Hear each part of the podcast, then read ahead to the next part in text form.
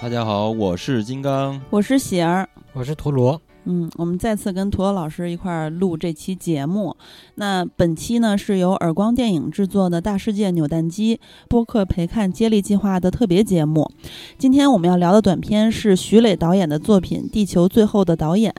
由宁浩、贾樟柯、张子贤、张静怡主演。这部短片已在 B 站上线独播。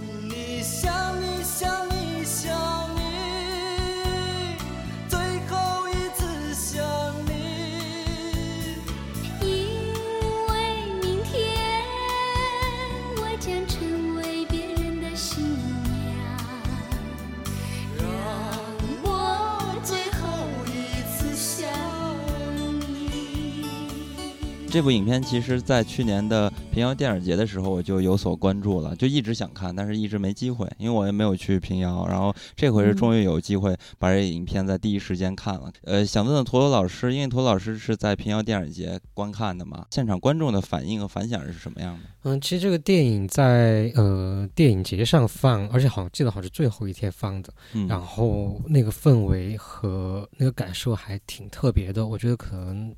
大家在 B 站上看的话，可能感受还是不太一样。比如说，是因为那是在一个电影节最后一天，所以我们大家在看了很多很多电影之后，在最后再看到一部这样这么一部关于电影的电影，甚至是我们可以看到创作者对于一个电影未来的一个担忧啊什么的，就那个感觉是很好的。就是它其实是一个很迷影氛围很强的一个电影，包括贾樟柯和林浩在里面，呃，电影里面他们去开的那些玩笑，呃，那些梗玩的那些梗，对，包括贾科长跳舞，对，我在 B 站。看的时候就看到有弹幕说。梦回平遥，对 对对，本来科长就在平遥蹦迪嘛。对，科长在平遥蹦迪是 是平遥电影节的一大特色传统项目。对，所以在平遥电影节上，在看到这个片子的时候，当时反正气氛特别热烈，就大家都是从头笑到尾，就挺有意思的哈。刚跟他一块蹦完迪，又看他在银幕上并蹦迪。对对对，哎，其实我觉得真的是因为在那个特别的特定的场合下，呃，传出好多的这个讯息，就说哇，这个反响很好，很好看，然后就一直期待。我一直不知道这个影片到底是一个什么样的短片，短片，然后看完之后才知道，哇塞，原来是这么一个荒诞的呃作品。但是他的骨子里边吧，让人看了吧，就是稍微有一点泪目的感觉。对，就作为影迷的话，感触会更深一点，就是有一种心酸感。但是其实整个观影的感觉是很开心的，因为有很多的笑点和彩蛋嘛。嗯。但是呢，看完之后再回味一下，是吧？这个从短片的开始是非常心酸的，到最后呢。又是电影开始的时候，梦开始的时候，嗯，结果这个短片整个是一个关于电影结束了的这么一个故事，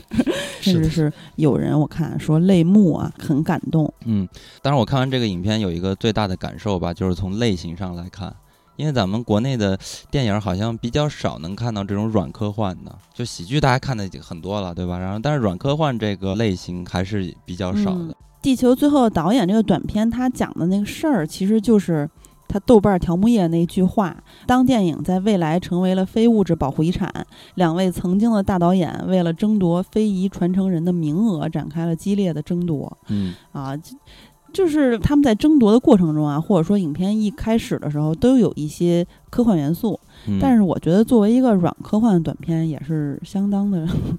软的，就是科幻元素，比如说他俩的。这个我看弹幕说叫老天才手表，因为特别像咱们现实生活中那个小天才手表，还有什么揉面机器人儿啊啊，包括酒吧的酒保啊这些机器人儿啊啊，就是我我觉得这些元素它只是一个陪衬而已，主要还是导演想要表达的，对于电影的未来，或者说在当下疫情最严重的时候，它整个创作的源头嘛，就是因为它。很焦虑啊，很担心电影的未来。我主要表达还是这个，那些软科幻元素，我觉得主要是一个壳子，或者说甚至有时候是一些笑点。嗯，这其实我觉得软科幻这一块的话，是这个短片我觉得可能最出彩，也是做的最好的一个部分了。因为其实，在呃院线电影里面，我们很难看到这样的软科幻的原因，是因为嗯，很多投资方会听到说，诶，如果你要拍个科幻片，那他们肯定就希望说有大特效，嗯，或者有刺激视非常视觉刺激的那些场面什么的，那就很容易把一个所谓的软科幻把它做的不那么软，或者是把它做大。但其实我们国内很需要的是这样的呃比较小而美的。呃，软科幻，因为像这个片子里面，其实我们看不到有太多的特效，我们看到有两个机器人，看到他们的那个呃，他们自己戴的那个手表，然后看到那个收音机冒出来的那个全息影像的一样的一个。呃，一个那个东西，呃，除此之外，其实我觉得这个片它做的很好的地方，就是就是它的美术，然后还有它的摄影。那美术就是包括置景啊，然后呃，包括他们在选的一些场景场景的一些选择，呃，这些方面，就你会看得出来，他其实是想要去做出一种未来感的一种，反正不是在现在，肯定是发生在未来的这个事情。所以在那，但是它又同时又没有什么特效在里面，所以我觉得它在这个东西它用的特别巧，就明显就是说，呃，我不需要花。钱，但是依然可以做出一个未来感，或者是一个甚至有点末世感的那种感觉。比如说像最后他们在沙滩上看电影，然后包括贾樟柯住的那个房子，那个面朝大海的那个房子，其实它就是一个特别具有未来感的一个东西。是对，我觉得这个东西是在国内电影里面很少见的，就是他们会从这些方面去下功夫，而不是说就一直在给你堆特效。所以我觉得这个还挺难得，这也是我觉得这个短片做的最最好的一个地方。嗯，因为当时我看到导演的一个采访里边也有提到，就是呃，那个记者就问他们说，这个影片关于未来的这个构建是如何的？那导演就呃举了一些例子，他他就说，其实他曾经去看那个黄建新导演之前的片子，他就觉得说，其实也是有一些这种科幻元素的。但是呢，我们看完那些片子才惊喜的发现，就是说，因为那个片子距离现在已经。几十年过去了，他我看完那个影片，他发现哦，原来在那个时候，那个咱们的城市也是都是那个高楼大厦，也都是那种落地的大窗户什么的。他就想说，你看这些影片，它的这种未来感，比因为这个影片是发生在二零六五年嘛，其实就是四五十年大概这么一个时间，所以说这个社会变化并没有想象中那么大。呃，包括咱们在看一些像黑镜啊什么的，其实那个生活中的那个面貌，其实变化不是很大。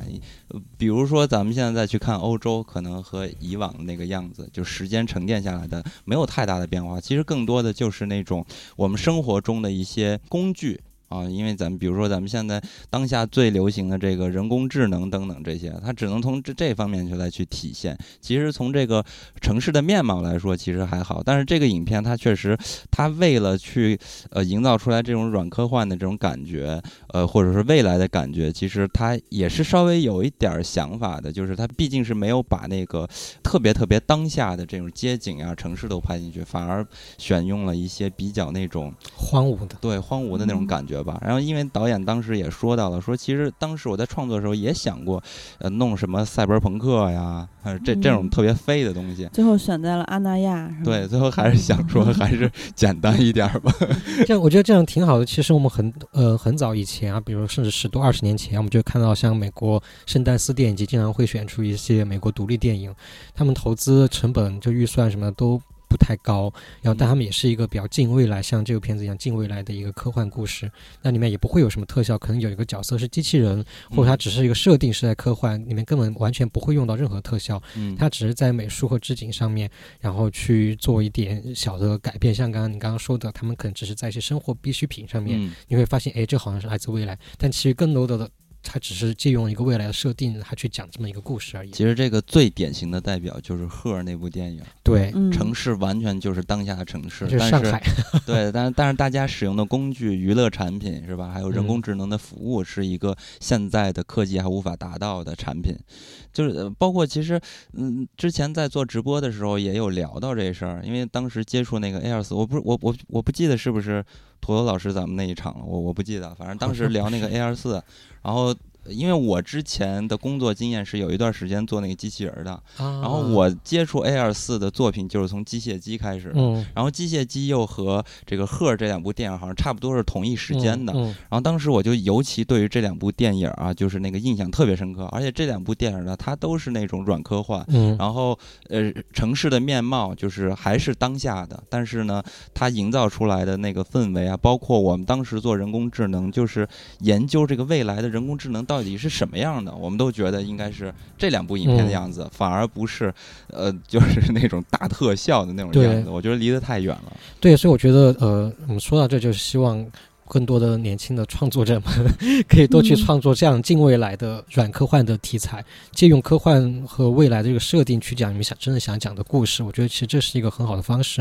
因为以前我会觉得说缺少这样的片子的一个原因，除了我刚刚说的资方的要求之外，嗯，然后我之前一直一直其实会担心我们的美术还包括其他的方面的一些技术可能跟不上，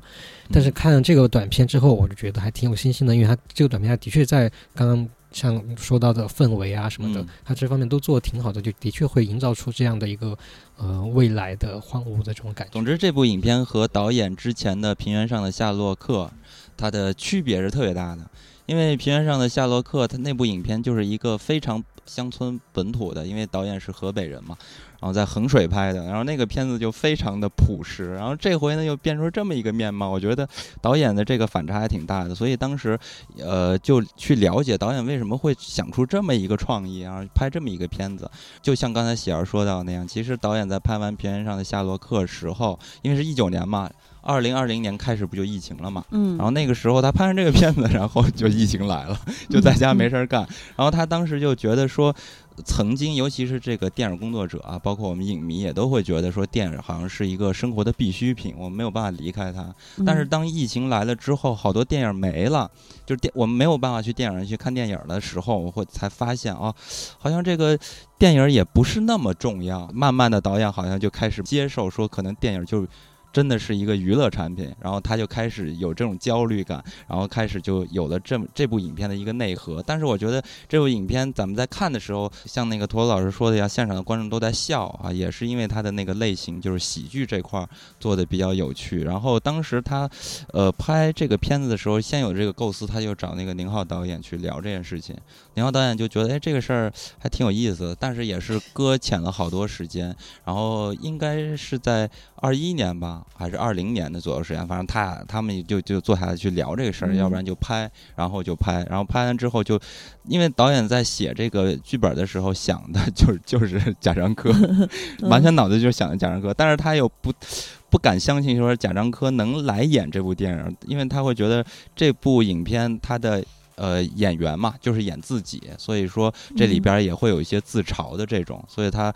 不太确定贾樟柯会不会演。然后宁浩啊，大家通过这个关系，然后大家坐下一聊，贾樟柯就说：“哎，这个可以啊。”然后就一拍即合。对啊，就是就是如果是我的话，我自己想象，我会觉得贾科长是非常有戏的。相反，一些可能其他的导演。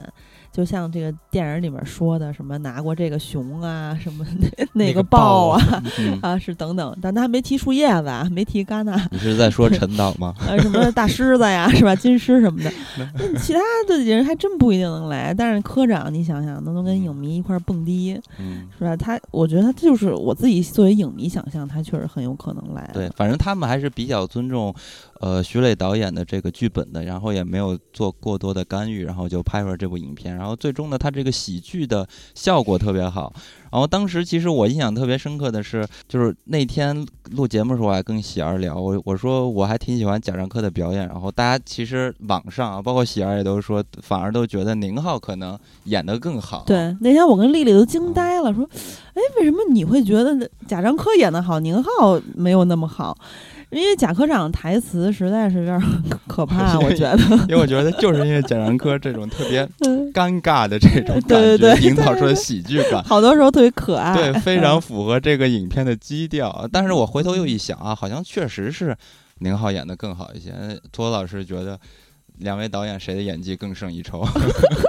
没有，就很难说演技啊。就其实我还是觉得说他们如何看是不是他们能在这样的一个氛围里面去玩起来，对，玩起来。所以我觉得林浩他演的的确更自然一点吧。然后贾樟柯他的确会有一种尴尬感在里面，但是我觉得有甚至有可能是刻意的，就去制制造出这样的一个反差，就两个角色完全不一样的一种状态。但我就是因为他正好是刻意的，呃，不能说刻意，就是他正好制造出这种反差，让我觉得很萌，嗯，很有意思。因为其实我们之前看其他的影片，贾樟柯其实也是有一些客串嘛。我觉得回忆了一下，确实是演技一般。就是达不到冯小刚的这种程度，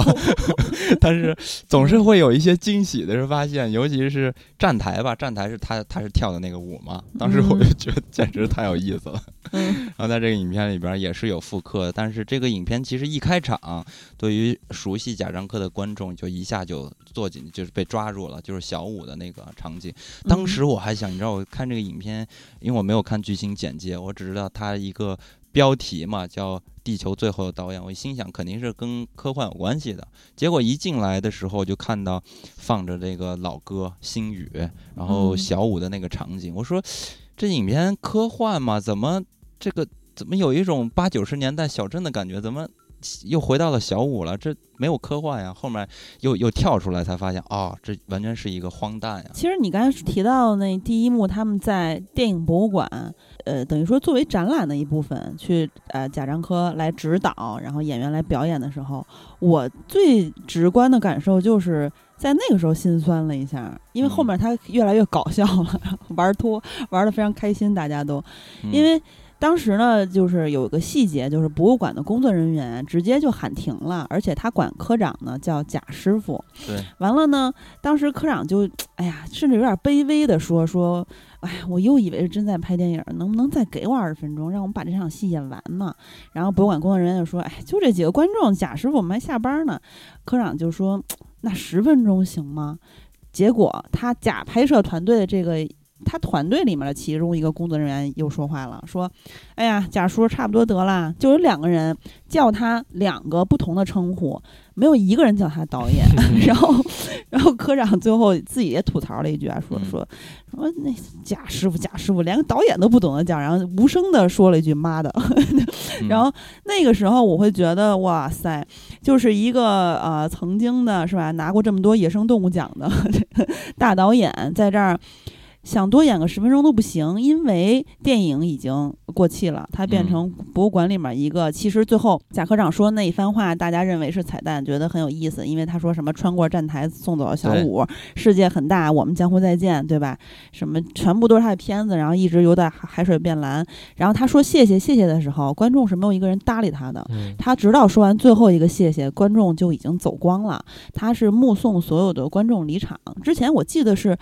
某个导。导演是咱们录过的哪个影人专题里面就说的，这个导演呢，他就是。非常享受于在去，当然很多导演都是这样，就享受于在跟大家一块儿去看他自己的电影，他觉得非常的感激，很感恩，然后很享受这个状态，然后他希望就是能一直这样，然后他也希望他能够目送每一个他的观众离开。但是你这个科长的 在这个短片里的目送真的是很心酸，他最后又说了一句说五十年前谁敢跟我喊停，现在谁是吧？短片里谁都可以跟他喊停，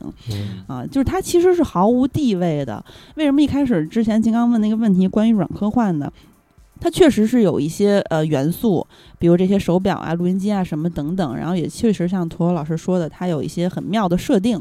然后它有一种荒芜感。但是其实我我觉得，就是我最大的感受是这，因为这些。元素确实可能咱们看了一些硬的、软的也好的一些长片也好，它不是那么新鲜。但是让我觉得很妙的地方就是这些元素它结合到这个短片里面，它其实在演的是一些呃近未来的科幻都有一。共同的点嘛，就是包括赫什么的，其实是大家的一种心态的转变。嗯，然后这个心态的转变在开场的这一幕里面就是非常的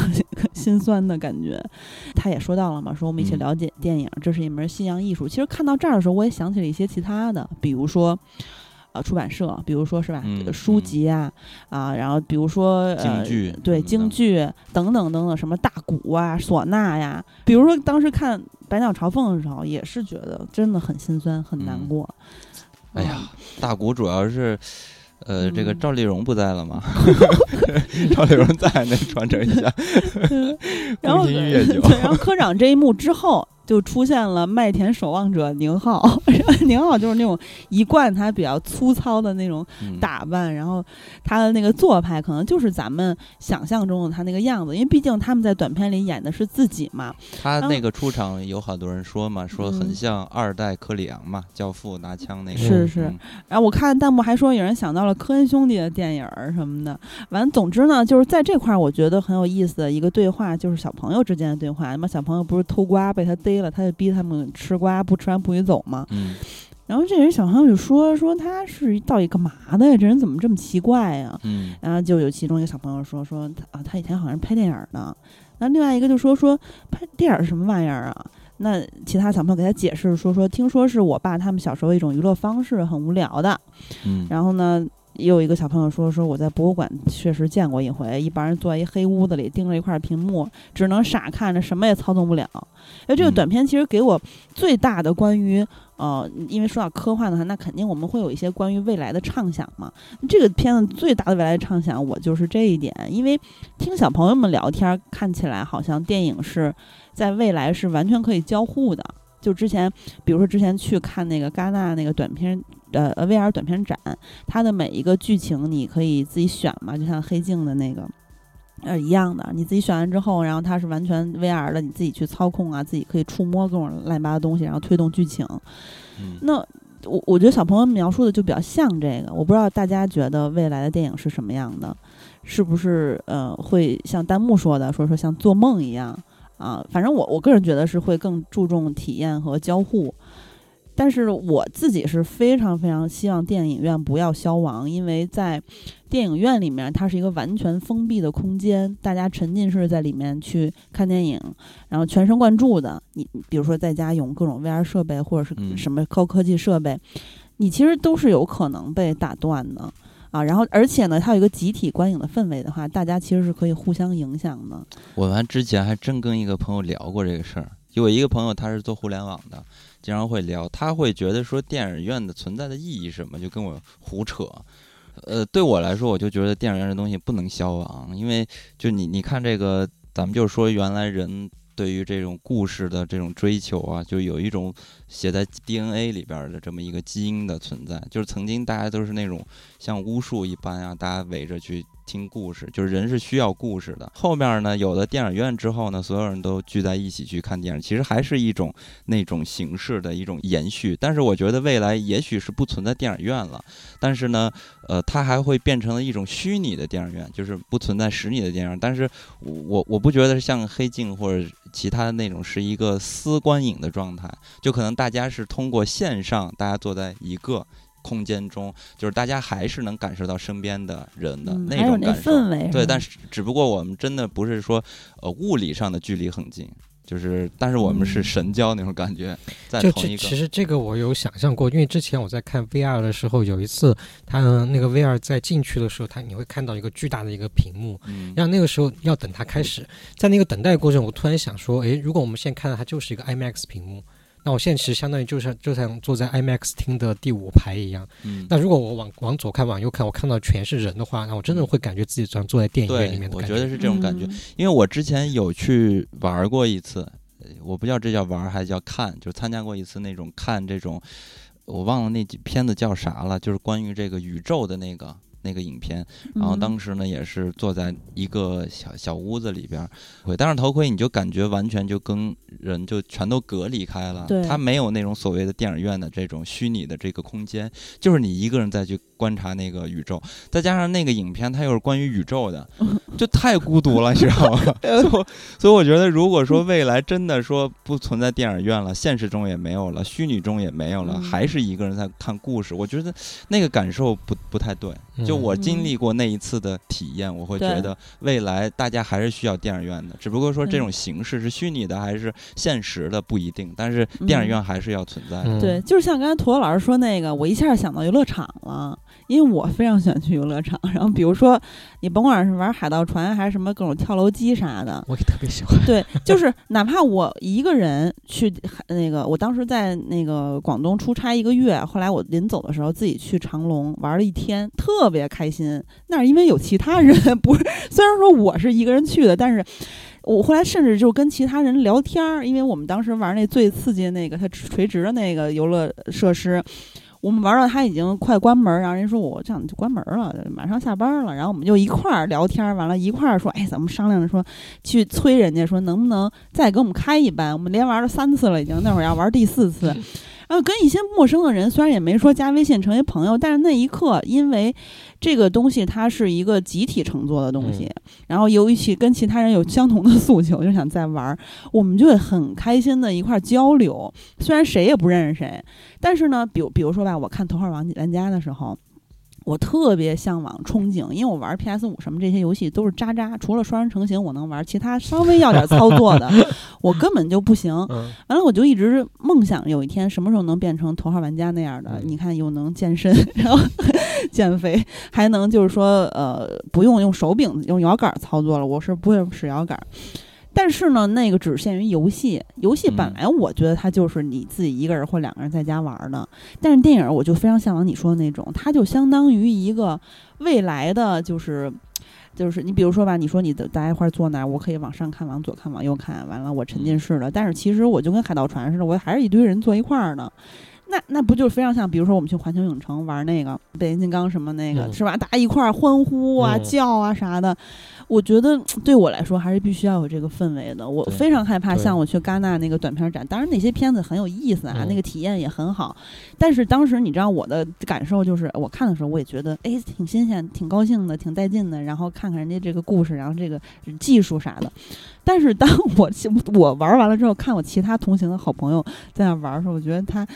就是完全我我俩首先是割裂的，再一个他那各种操作跟大傻子似的，然后给他录了一段视频，就是我们毫无这个交集，对。啊，你只能互相提，最后大家互相聊天说一句我怎么着怎么着。对我还想回答一下刚刚你刚刚提到的一个一个点啊，就是你说呃，因为这个短片里面那群小孩儿，嗯，他们说电影是一个已经过去的东西，那我们就想象说他们现在可能。更多的娱乐方式是一种交互性的东西，嗯，然后所以刚刚嗯喜儿提到说未来的电影有没有可能是一种更交互的一个一个产品，但我觉得那个就不是电影了，因为电影的叙述叙述者就他的叙事人永远是导演而不是我们观众，因为他交互的东西就变成了你是观众是去操控这个故事的人，是。这个呃我以前在我记得 VR 刚出来没多久的时候，大家都会想说啊 VR 要替代电影了，那电影要死了以后就是 VR 天下了，然后我就因此我就。去看了很多 VR 作品，然后我发现，就算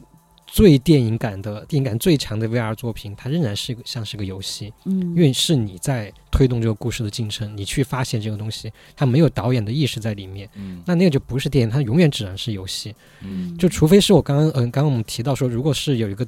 你未来有一个技术是让我们成为主角。然后我们跟随他，跟随他的视角去发生很多故事，但是我们仍然是被动的，我们没有选择权，我们只是去感受他的感受，去看到他所看。我觉得那个是有可能的，但是我们永远不可能去交互，嗯，去对这个故事产生影响。我觉得那个就不是电影。其实好久之前这个论调就有了，就就比如说游戏和电影之争。因为其实最近随着这个技术的发展，其实游戏已经做得越来越逼真了嘛，对吧？那个特效什么的，然后所以有很多人就开始玩一种游戏，那种游戏就叫做什么电影式的游戏啊，然后里边就是大家不用操控这些人的动作呀，它没有 ACT 啊等等这种射击啊等等，它都是呃到演到具体的一个情节和桥段的时候，玩家来去设定。我要做以下的哪种行为啊？这种交互式的游戏，后面就有好多人就说啊，这是不是就是未来电影的模式？但是我就觉得说，也许是我自己的这个。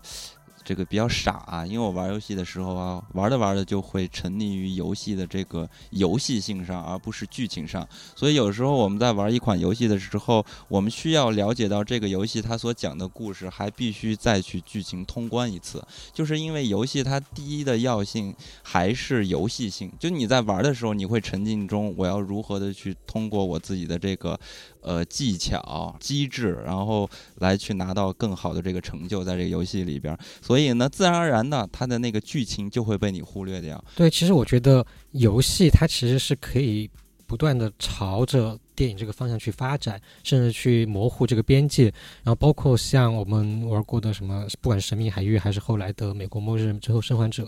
嗯，像还有很多这些作品，他们其实都是想要往电影感这个方向靠。那这些这种方方方法呢，其实是在提升这些游戏他们存在的一个价值，就是包括它的呃玩家的一个体验，它是在做提升。但是反之是不成立的，就不能说如果我们在看一个电影的时候，如果这个电影越来越游戏化。它就是有更好的电影，就没有这个说法，这个说法是不成立的。嗯，所以其实现在的三 A 的大作，其实在走这个电影化的这方向，其实也是。目前来看，其实也是进入一个瓶颈状态中了。嗯，就是，呃，你看咱们现在有遇到很多之前大卖的，像塞尔达这种游戏，它其实都不是那种电影化的游戏了。嗯，所以有一些传统的三 A 的大厂，他们就有开始有新的想法了，因为太多了，就这种往电影方向去发展的这种游戏太多了，然后现在已经达到了一个。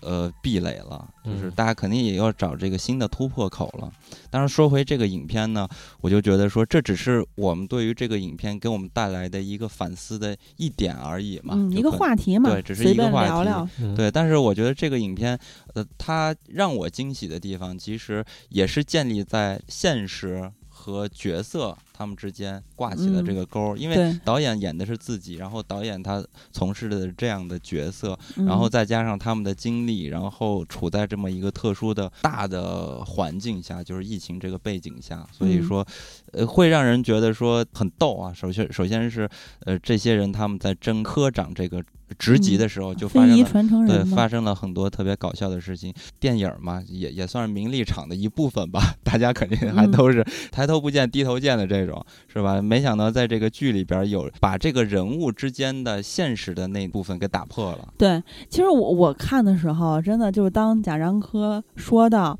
哎呀，我拿了什么大奖啊？也就两三个吧，什么豹啊、熊啊、野生动物什么。然后我当时脑子里就想，他拿的是哪一个哪一个？因为他太，就是他演的是本人嘛。完，你就想，哎。那他那狮子的话，他威尼斯拿的是什么呀？是不是三峡好人呢？然后什么那个那个豹啊，什么那洛迦诺，我我不知道是什么。后来查了一下，是终身成就奖是吧？完了那个戛纳没提嘛，因为是树叶子，不是野生动物。然后然后呃，说到熊的话，就是小五拿的是柏林电影节嘛，对吧？嗯，他这个时候他们俩在互相吹捧，其实吹捧给。张静怡那个漂亮姑娘听的，因为张静怡坐在他们酒吧这个桌子旁边，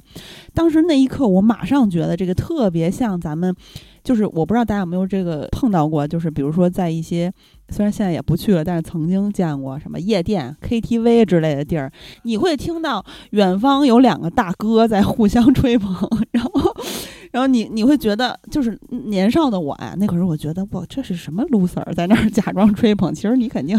不怎么行，或者说老提当年勇的人，那你现在 是吧？不提现在。但是你知道，当你看到是这两个人在说这些，而且这两个人真的是是吧？像他们自己说，要么有票房让咱们看的高高兴兴的，像宁浩；要么像科长这种就击中你啊什么的人，人就拿这个什么野生动物奖这个那个的。你不会觉得是两个就是两个无能的老老老大哥在那吹，你就还是我个人还是会觉得心酸，就是因为 毕竟在一个逝去的时代，他们说这些，最后人张静怡拽了一句说：“早点回家睡觉我。”现在谁爱看电影啊？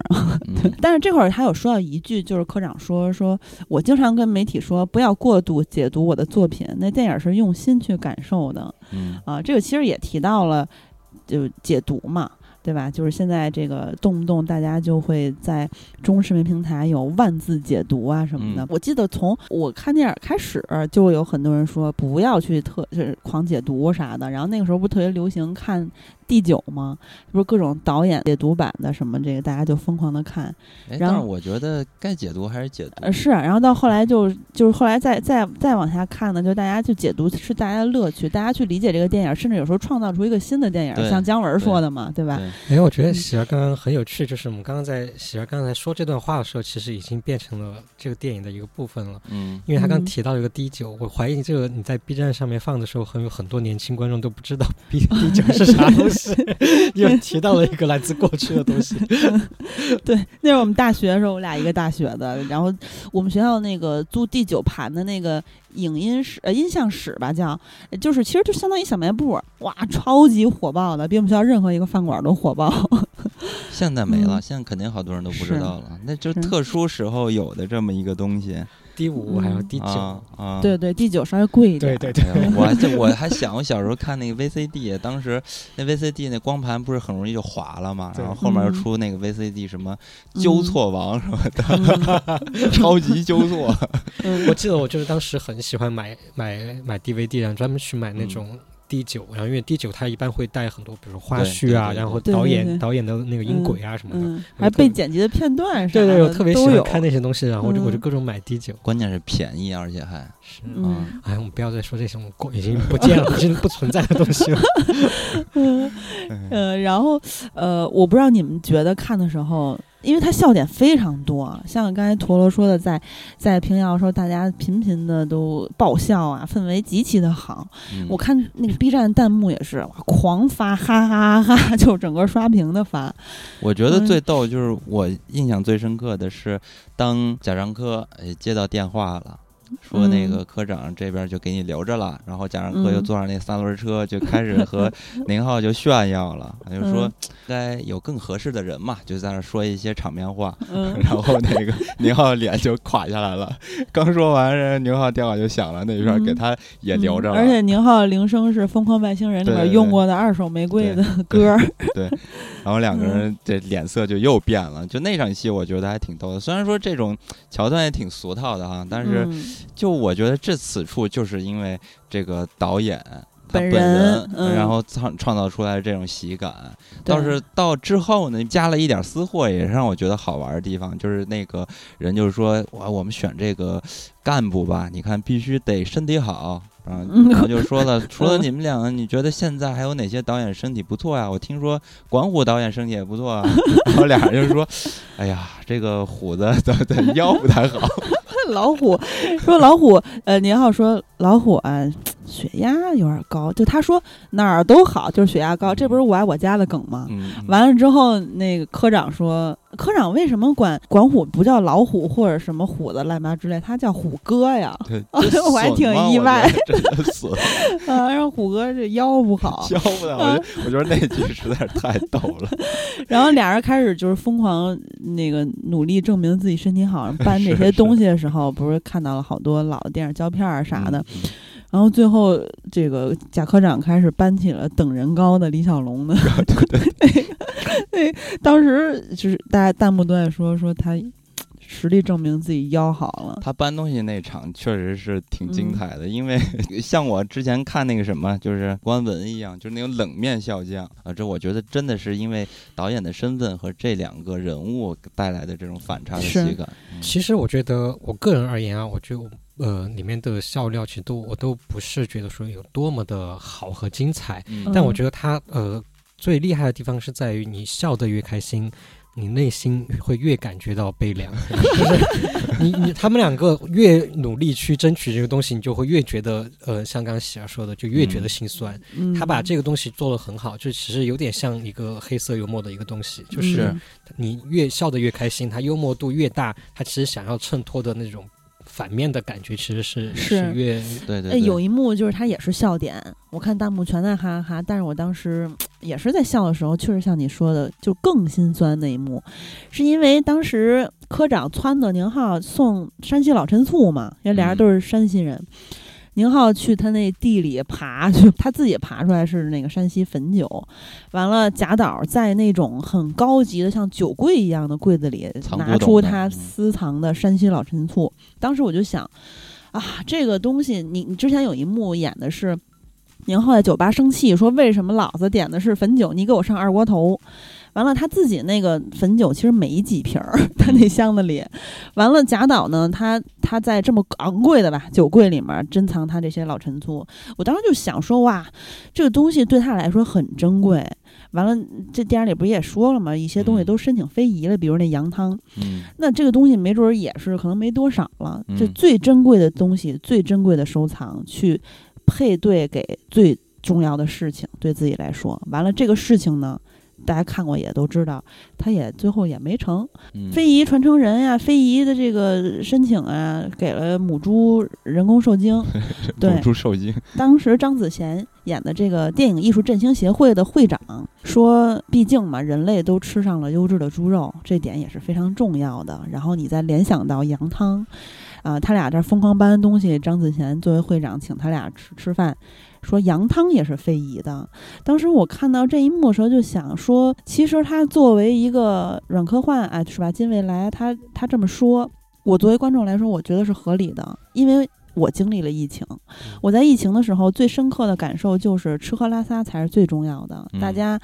甭管说是这个薪资减半也好，或者有一些人失业也好，或者说我的生活正常也好，但是所有人第一个想到的都是解决我的吃喝拉撒。嗯，然后所有的娱乐场所都要关停了，所以在在呃经济也好，在社会最动荡的时候，经济最困难的时候，这些事情就是第一位，那其他的所有都是要让路的。放到这个电影里，因为它还是在一个未来的状况下，其实讲现在大家的心态嘛，这个心态其实是。就会你会觉得非常的合理。羊汤为什么能非遗？母猪人工受精为什么能非遗？因为它是你最基础的人类必须要有的需求。电影为什么升不上非遗？电影为什么在这个世界里面没有价值了？当然，一个是他们有更新的娱乐手段了，再一个你你是还是娱乐嘛，对吧？你联动到现实想，它就没有那么那么重要了。嗯，当然了，还有一些，比如说开这个。我又开轰趴馆的朋友，那可能就更惨，对吧？你就是干赔呗。即使影院都复工了，你也没法复工。嗯啊，反正就想到这些，就会觉得哇，真是难受。我就非常理解导演。你说我们，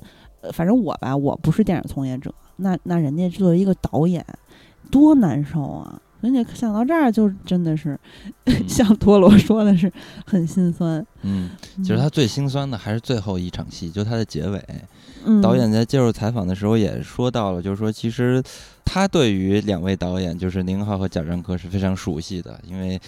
大家也都看过他们的片子嘛，然后也是了解到两位导演，呃，之前列出的最喜欢的一些片单里边包括一些影片，比如说贾樟柯他最喜欢的片单呢，其中就有什么《小城之春》啊，就这些影片。那平遥电影宫不还有《小城之春》的影厅吗？他就非常爱这部电影。对，然后他还了解到说啊，宁浩在某一个访谈里就说到了，说他自己特别喜欢少林寺、小兵张嘎这种武武打的这种，反正武的这种 片子。所以他在电影里选。则就是少林寺，所以他就是说我有点对不起这个宁浩导演啊，硬是把宁浩导演和这个少林寺武打片给干上了，所以就最后一场戏其实是挺逗的，因为大家在选那个电影要看什么影片的时候，哎，贾樟柯搞出一部偏文艺的啊大师的作品什么的，宁浩就是。武打片儿，少林寺，然后学武打片儿，就是那场戏一开始看到觉得好逗好逗，然后看到最后，大家就说导演原本的想法就是说结局就结局在他俩就打打打争斗，然后这画面变黑就结束了。后面他们就又想到一个。呃，最后的这个包袱嘛，就是说，那还是让他俩去能找到一个共同可以看的电影，然后他们就想说，那是不是有一些很主流的或者很大众的一些呃公认的好片，像什么《教父》啊等等之类。但是又觉得说这些影片呢虽然好，但是又不能说明什么问题，那最终就选择了呃咱们这个电影的开端嘛，就是火车进站。然后看到这一幕，确实真的是有一点那个难受了。啊，就是你会畅想到当下的这个环境中，电影儿和其他的媒体，呃，就在这个过程中嘛，你会觉得好像，尤其在这段时间，离着电影离我们好像变得越来越远。除了我们，包括我们身边的人，对于电影的这个感受也开始发生了新的变化。所以看到这个火车进站的这一幕的时候，真觉得哇。好难过，就那种感受，确实是。嗯，我不知道涂老师，你们在平遥看的时候，大家看到这一幕是不是沉默了？有没有什么观影氛围上的变化？你自己感受是啥样？还好，就主要是他们在选电影的时候那段还是很好笑，因为他们一直在报名字嘛，安东尼奥尼，然后费里尼什么的，就是每次报一个名字，大家都要笑一下。最后那个镜头出来之后呢，大家可能就是鼓掌啊什么的，嗯嗯，就是大概是那样的一个氛围。对，而且其实他们在说安东尼奥尼的时候，这个。科长不是之前选什么偷自行车的人、七武士啥，都是没可说的好片儿，对吧？完了之后，宁浩说一会儿少林寺，一会儿南北少林，一会儿少林小子，反正全是少林，是吧？像跟金刚说的。但是科长选安东尼奥尼的时候选错了，就是他没选成安东尼奥尼，还是被宁浩导演说：“哎，你这不是安东尼奥尼，那个才是。”然后，然后科长说：“说哦，刚才费里尼，那咱们就不看他看老塔，然后看塔可夫斯基。”完了之后，宁浩说了一句大实话，就说：“每回一看他，我就睡了。”嗯，其实真的也是很多影迷的大实话。虽然是大师，但是很多人想去膜拜呀，去学习啊，朝圣啊。哪怕是就是咱们有朋友嘛，说前两天去电影资料馆看都睡着了，呃，实在是真的挺好睡的。然后到最后火车进站，其实我没有觉得，呃呃，因为我看弹幕是有人这么说，说不知道有什么可哭的。完了之后，就有人跟他就开始 PK 嘛，说，唉，只有影迷才懂。为什么会哭？呃，其实我没有这么激烈的情绪啊，因为我就很简单的想法，是有点心酸，但是也没有说到哭的程度，就是觉得像刚才说的，他火车进站是电影开始的地方，然后让我想起什么了？想起电影学院的 slogan 吧，那算是就是梦开始的地方。我觉得这话说的特别好。完了，它是电影开始的地方，火车进站嘛，到最后它其实也是一个梦开始的地方。但是整个短片呢，讲的都是一个电影消亡了的事情。哎，这么一个反差，会让我觉得。是确实有点心酸。嗯，其实我觉得最后那个看火车进站的那个设计是更给我的更多的是一种感动。那这个感动呢，其实，呃，并不在于说是啊，我们觉得电影要死了，好惨。呃，因为我觉得它只是借用那个这么一个相对悲观的一个设定来表达，其实表达最最核心的还是对电影这门艺术的一个热爱。对，嗯，我觉得这一点是比较感动我的，就是因为其实我不太赞同他的那个悲观的那个情绪，那个也是因为并不是我。可能太 乐观了，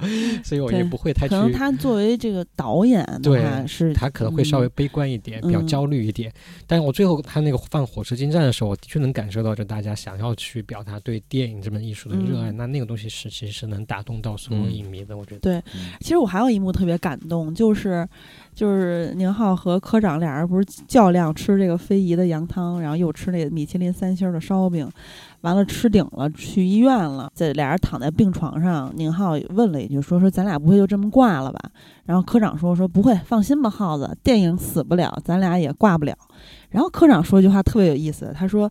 小妹妹其实就是护士嘛，说小妹妹把口罩摘了吧，嗯，领导都看不清你了。”嗯，这个时候我感动的点是什么呢？我个人认为，他说的口罩摘了的意思是说，疫情赶快过去吧。就是所有，就是我不，我觉得不光对我来说，我我的感受是，不光是电影，各行各业回到正轨，回到这个呃正常的秩序中，大家的生活也可能不像现在好很很多人是吧？压力很大，很很这个抑郁啊，难受啊，它是一个美好的希望。我觉得在这时候用这种非常不卑不亢的一个这种开玩笑的态度，因为他他当时的镜头画面是什么？是宁浩好像就是有点那意思，好像有点色眯眯的看着那护士，因为他。不是糙汉吗？然后科长的意思好像说你摘了，让宁浩看清你。其实不是这一层，对吧？他说的，我感觉说的就是关于关于疫情的事儿。所以我那刻非常感动。就是你刚刚提到那场戏，其实那场戏还有一句话是我比较感动的一个点，就是嗯，林浩他说呃自己是快快不行了？然后他说还有好多电影没有看。就我觉得这个其实是在很多影迷里面，大家都会有时候会开玩笑声都会说的话。就我觉得在每个人嗯。可能在生命当中会经历过一段特别低谷的时期，啊，比如说我以前也会有那么一段时期特别的低谷，然后那个时候让我自己坚持下去的，我就会想啊，这个导演还有个新片我还没看到，我要坚持下去。可能就是因为这个东西，呃，很多都成为了很多影迷影迷在坚持走过那个低谷时候的一个一个信念。所以当呃林浩说出来的东西，其实我觉得那个东西是很容易共情的，就是我们自己也这么想过，就觉得还有很多电影没有看到，我们还得。再继续坚持。反正我在看这影片的时候，能感觉到好像导演除了他作为导演创作者的身份，他其实也能展现出来一些他影迷的那种情感在里边。但我觉得他有一点挺坏的，因为他俩不是这个住院，其实没啥事儿嘛。完了之后推出来一个已经去世的人，当时 那块儿我觉得太坏。然后科长说：“这人谁啊？”宁浩说：“嗯，好像是个搞话剧的。”然后我看，然后弹幕都说：“嗯，不会是孟京辉吧？因为可能大家一想到话剧，就第一个想到他，也不是没别人哈。反正总之就是科长还补了一句说：‘嗯，我还以为是搞摇滚的呢。’反正就是，反正摇滚死了，话剧死了，电影还都心死。对，电影还 没死。就摇滚这块儿，我其实没啥感。”感觉，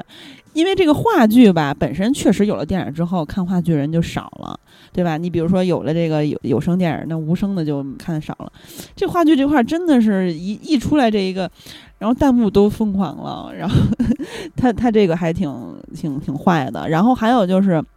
你刚才说的那点，林浩说我有好几个电影想看没看了。我的感受其实是，就是我其实，在第一波特别严重的疫情呃影院复工之后，他不是复映了好多，呃《指环王》啊等等这些大经典，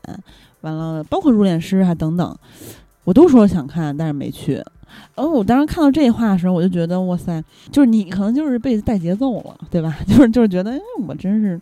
应该去看一下。然后包括现在的院线片儿，我确实也是啊，就是因为可能北京。嗯，在第一波大疫情之后没有这么严重过。完了，前一段风控真的很严重，确实影院也不开，很想电影院。嗯，我现在个人感受，看电影的时候就是真的是那个跟科长说的一样，我就觉得那我得抓紧了。我想看什么《侏罗纪世界三》，我也得看。所以我 是觉得，就是当下看和去年看真的是不太一样，因为现在当下的这个状态其实比之前就是管控更强嘛，所以说。呃，咱们这所谓的这个真空期时间也更久，包括从业者真的是太难了。现在就是，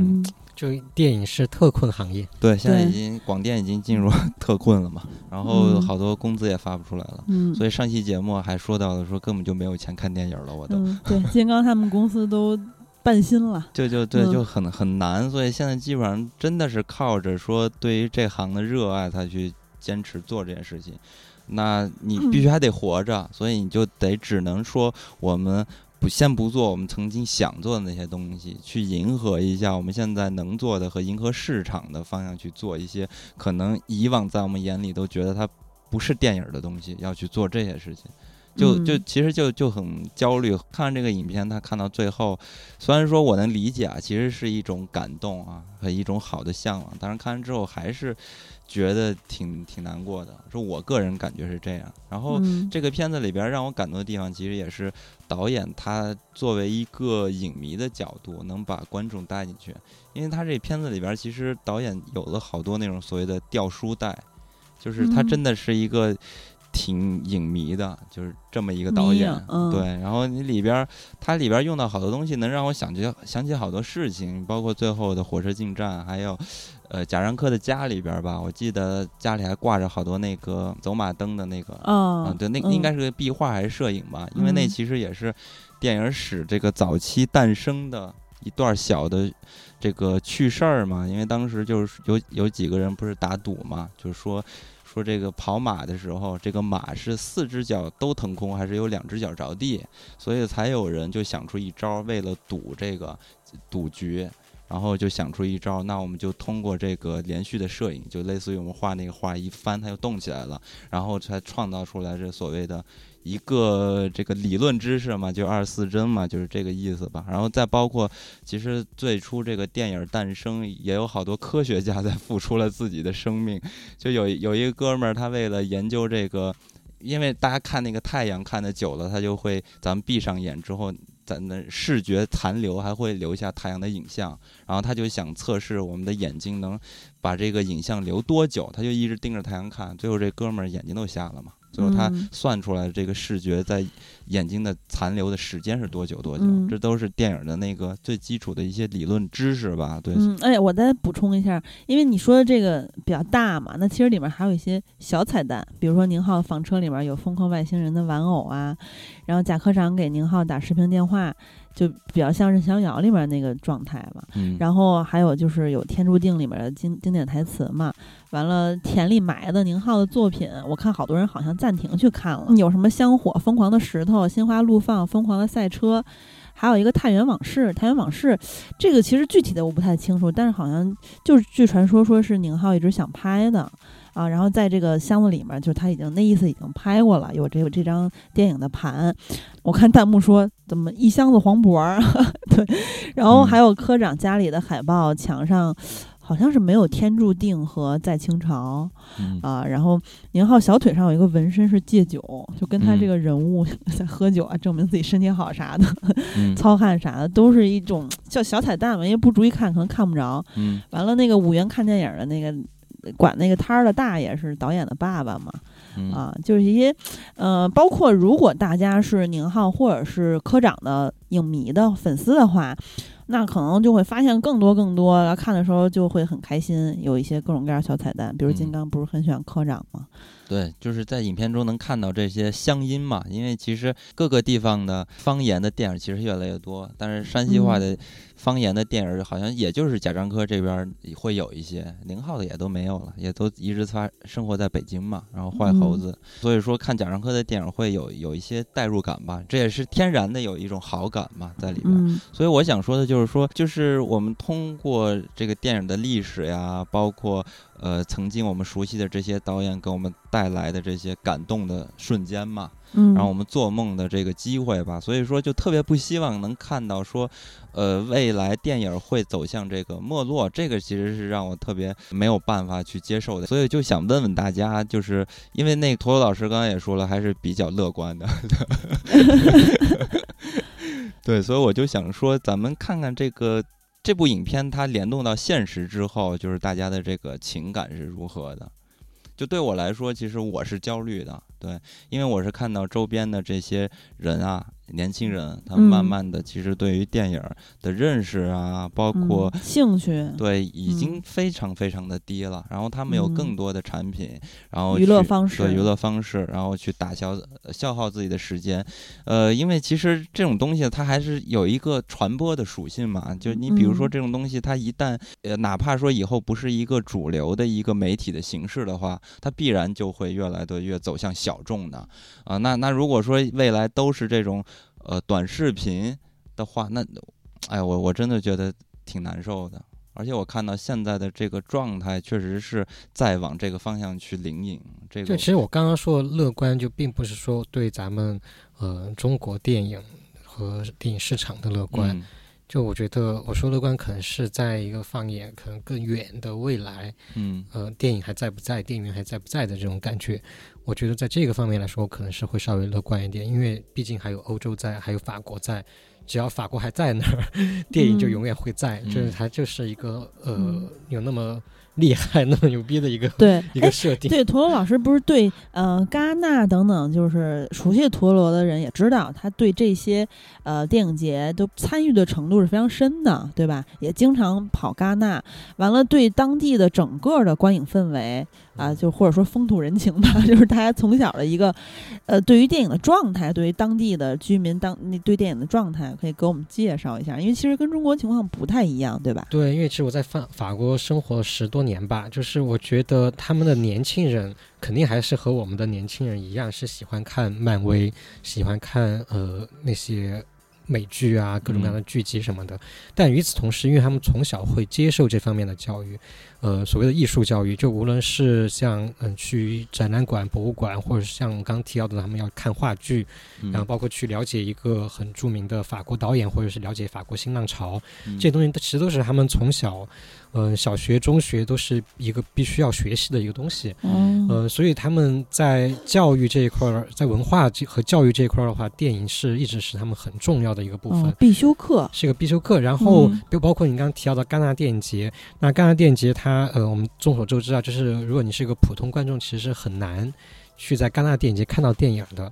但如果你是呃学生的话，那很有可能就是因为当地会有很多中学还有小学，他们组织。呃，学生们一起去看去戛纳电影节看电影，戛纳电影好，戛纳电影还专门给这些学校名额，嗯，就是让让这些学生从小的时候就开始体验到电影的魅力，体验到这些电影的魔力吧。嗯，所以我觉得，呃，为什么我刚刚说乐观？其实我是对法国很乐观，中国我不知道，美国我也不知道，就可能这两个国家或者其他一些嗯一些大国家可能会越来越走向一个短视频化，或者越来电影和会越来越不重要。但我的乐观，流媒体啥的。对对，但我的乐观是放在法国的，因为法国给我在那生活十多年，我一直感觉法国是一个不会很轻易去改变的一个国家。就包包括刚刚我们提到的纸媒，提到这些书籍，还有我们刚刚提到的 DVD，在法国还有在法国现在巴黎还有那样的音像超市呢。我们最早早早就没有了，他们还有巨大的音像超市，你在里面可以买 CD、买 DVD、买书，我们这早就没有了。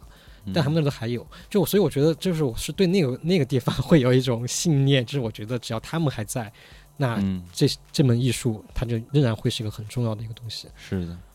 希望如此，希望我们也可以抓紧一点这方面的教育，真的就很需要。然后我看电影的时候，我还想说，哎，这个呃短片里面不是二零六五年吗？那我就去算了一下，宁浩和科长如果活到二零六五年啊，但肯定会活到啊啊，他们真实年龄是多少？一个是八十八，一个是九十五。完了，我看弹幕就说说，哎，你们一定要再拍五十年啊！这也是影迷的美好的愿望嘛啊，所以这。